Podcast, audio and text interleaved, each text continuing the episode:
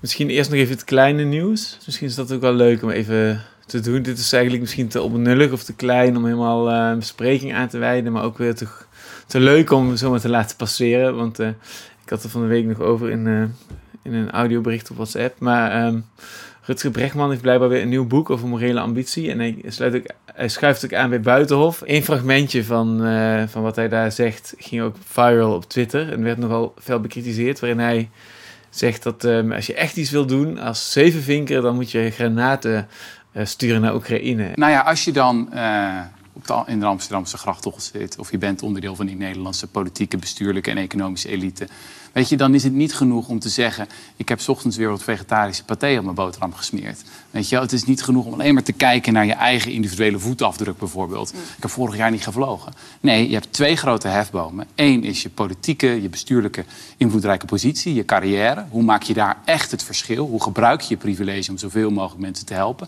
en deze wereld een veel betere plek te maken? En het andere, je vermogen. Uh, dus ja, als je tot de rijkste van Nederland behoort, Uh, trouwens, met een modaal inkomen in Nederland hoor je al tot de rijkste drie procent ter wereld. Wat doe je daarmee? Nou, ik las deze week nog, uh, of dit weekend in de Volkskrant, een heel verslag van Wim Pijbes van het uh, hmm. Rijksmuseum. Was hij natuurlijk directeur. Nu is hij voor een hele rijke van familie, de Van der Vorms hmm. uit Rotterdam. Is hij dan op een of andere Parijse kunstbeurs wat dingen aan het kopen? Oh ja, iets van een ton koop ik nog even en dat. En ik dacht echt, van in het licht van deze tijden, je moet granaten kopen voor Oekraïne. Dat is zo'n gekke bokkensprong of zo. Zo'n rare, rare kronkel ineens. Ik dacht van, waar komt, waar, komt, waar, waar komt dit? Ik bedoel, ik vind, ik vind hem al een soort kwakzalver. Ik moet altijd denken aan die, aan die kwakzalver van, uh, van, uh, van Lucky Luke. Hoe heet dat album ook weer? Dokter Doxy's Elixir of zo. Ja, dit is, voor mij is dit zeg maar Rutger Bregman. Eh... Uh, Dit is Rutger Bregman ten voeten uit, toch? Dit is hem gewoon. Als je kijkt naar dit plaatje hier. ja, dit, dit is gewoon Rutger Bregman. Kijk hier, mijn theorie. Um, ja, en ik, op de een of andere manier kan ik er gewoon niet over uit waarom hij dit, dit dan weer zegt of zo. Of, maar aan de andere kant is het ook weer zo interessant, omdat het eigenlijk hem ook wel heel erg weer prijsgeeft als de kwakzalver die hij eigenlijk is, die van die nephoestdrankjes verkoopt of zo. Eigenlijk is zijn doctrine niet eens zo heel moeilijk om te parafraseren. En ook best wel coherent, zou je kunnen zeggen. Want hij zegt van, uh, van, van ja, oké, okay, er is een, uh, hij heeft dan uh, Thomas Piketty gelezen. En dat is een Franse uh, econoom. En die heeft dan uh, aan de hand van heel veel data uitgerekend dat de kloof tussen arm en rijk groeit, toeneemt. Uh, dat heeft hij zeer overtuigend aangetoond. En dus zegt Rutger Bregman, Uh, daar moeten we iets aan doen, uh, want dat is niet goed. Dan komt hij met zijn vroege werk, namelijk uh, gratis geld voor iedereen. Dat zou dan een manier kunnen zijn om daarmee om te gaan. En dat kan ook, want de meeste mensen deugen. En dat gaat hij dan helemaal onderbouwen. En uh, deugt iedereen? Nee, niet iedereen deugt, want... En dan gaat hij naar... Uh, naar uh, Uh, hoe heet het? World Economic Forum. En dan gaat hij dan tegen de rijke elite daar zeggen van, Uh, jullie deugen niet, want jullie betalen geen belasting. En uh, dat is een beetje alsof ik op een uh, firefighter conference ben en om water uh, vraag. En nou, iedereen lachen. Uh, dat is ook heel gevat en uh, grappig trouwens. Dus dat moet ik hem ook nageven. Dus hij wordt dan een soort moderne Robin Hood, die dan zegt van, Uh, armen zijn arm en de rijken zijn rijk. En dat moet worden opgelost. En dat kan, want ik heb zelf uh, morele ambitie en de meeste mensen deugen, dus de meeste mensen doen het al goed. Uh, eigenlijk vanzelf, kijk maar naar de geschiedenis. En uh, dus we moeten dat gratis geld voor iedereen gewoon gaan toepassen. Het kan, het is praktisch, uh, het is mogelijk enzovoort. En dan, uh, maar hoe? En dan komt hij nu met zijn nieuw boek over, over morele ambitie. En dan, uh, daarin wil hij dan aantonen van, nou, als je dus de, ambi- de moreel ambitieuze mensen volgt, dan kunnen we dat beter doen. En als we, dus moeten niet de moreel corrupte mensen volgen, want dan wordt het een grotere puinhoop. En dan, en dan vraagt de journalist, maar wat kunnen we dan doen? En dan zegt hij van, uh, van nou, uh, bijvoorbeeld handgranaten sturen naar, naar Oekraïne. En dan, dan zit je echt op het punt dat je denkt van, hè, maar uh, daar hadden we het toch helemaal niet over? Dus dat, dat vind ik eigenlijk een heel goed voorbeeld van, dat je gewoon ziet dat hij eigenlijk maar wat aan het lullen is. En uh, het zelf ook niet meer weet. Ja, ik kan het op dat moment ook niet meer, ik kan op dat moment ook eigenlijk niet meer verklaren uh, wat zijn denken is of zo. Deze bokkensprong of deze paardensprong in het denken is eigenlijk een soort van, van kijk, ik was nog helemaal mee, ook al vind ik het allemaal simplistisch en dom en ononderbouwd wat je allemaal zegt. ik snap in ieder geval die gedachte van Thomas Piketty naar gratis voor iedereen, naar de meeste mensen deugen, naar wie deugt het dan niet, naar laten we ze accountable houden, zodat de welvaart uh, kloof minder groot wordt, zodat dat wordt opgelost of zo. Ik vind het allemaal heel erg naïef en ik, ik noem het denk ik kwakzalverij, omdat ik het idee heb dat hij, hij is zelf ook miljonair. En dit is dan zijn manier om dan misschien te ontglippen aan... En uh, tot hij dan zeg maar die mensen toespreekt, hoef je hem dus niet meer accountable te houden, want hij is al de prediker of zoiets. Dit is gewoon iemand die dat, dat, dat hoesdrankje verkoopt. Uh, uh, dat is gewoon water aangelengd met iets willekeurigs. En, uh, en dat is hij, daar is hij zelf al miljonair mee. En, en nou, volgens mij...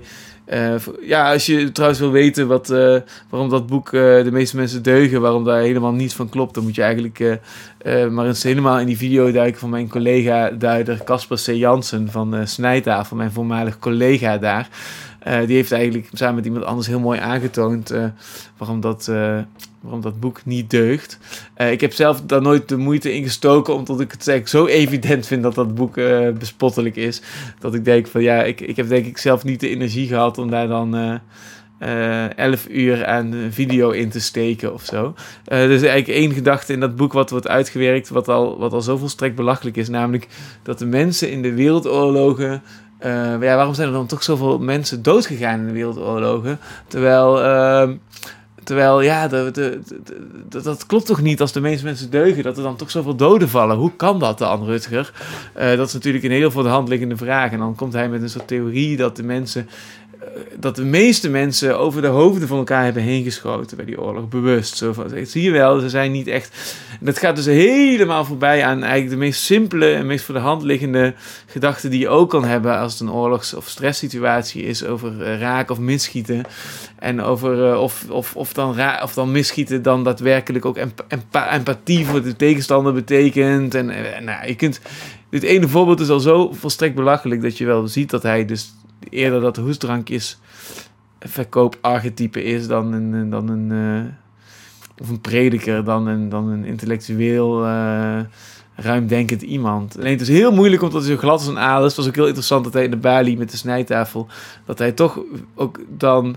in de beeldvorming dat debat in de Balie wint, uh, gek genoeg. En dat mensen dan toch denken dat de Snijtafel gek is en, en, en, en Rutger Bregman. En, en zuiver op de graad, slim, intelligent, moreel, ambitieus iemand is. Dus hij is zo glad als een aal. Dat hij zelfs zoiets, dat hij zelfs die, die, die zeer onderbouwde, elfdelige... naar mijn idee hele goede videoserie van mijn gewaardeerde collega Casper C. Janssen, uh, vakkundig... Uh, Om, omzeild en voor, voorbij slalomt. Uh, zo glad is hij dat je hem bijna niet kan pakken. Maar hier heb ik denk ik toch, heb hem denk ik toch in één keer zo pop bij zijn nekvel te pakken. Want wat, wat, wat handgranaten naar Oekraïne, waar heb je het over? Weet je wel? Wat, hoe kan dat nog op enige wijze bijdragen aan... Uh, en hoe ga je die handgranaten dan over de hoofden... ga je die dan over de hoofden van de Russen gooien om toch te deugen of zo? Of wat? Ik ben heel benieuwd naar de meeste mensen deugen deel twee... wanneer dan dat conflict met Rusland en Oekraïne is opgelost... en hoe, hoe dan die, die, die mensen die die handgranaten hebben geleverd aan Oekraïne... hoe die dan weer deugen door die handgranaten niet te laten ontploffen of zo. Nou, we, we wachten allemaal... Uh, met smart op dit, op, dit, op, dit briljante, op de briljante sequel... waarin je gaat aantonen waarom dat dan toch weer deugen is. En tot die tijd denk ik dat we wel kunnen berusten in het feit... dat jij ons die hoesdrankjes uh, verkoopt nu met je nieuwe boek. En dat we dat ook helemaal niet hoeven te lezen meer. Uh, en dat het gewoon uh, ja, bullshit is. Gewoon echte, echte volslagen, volslagen wartaal... van een, uh, van een hele gladde, brochure-achtige uh, salesman...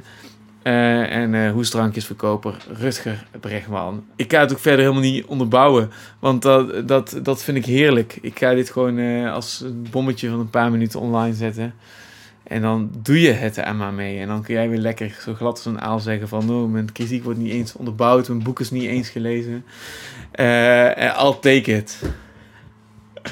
Heel veel, ik gun je ook al je miljoenen op je bankrekening. En ik vind het ook helemaal niet erg als je daar totaal niks zinnigs mee doet.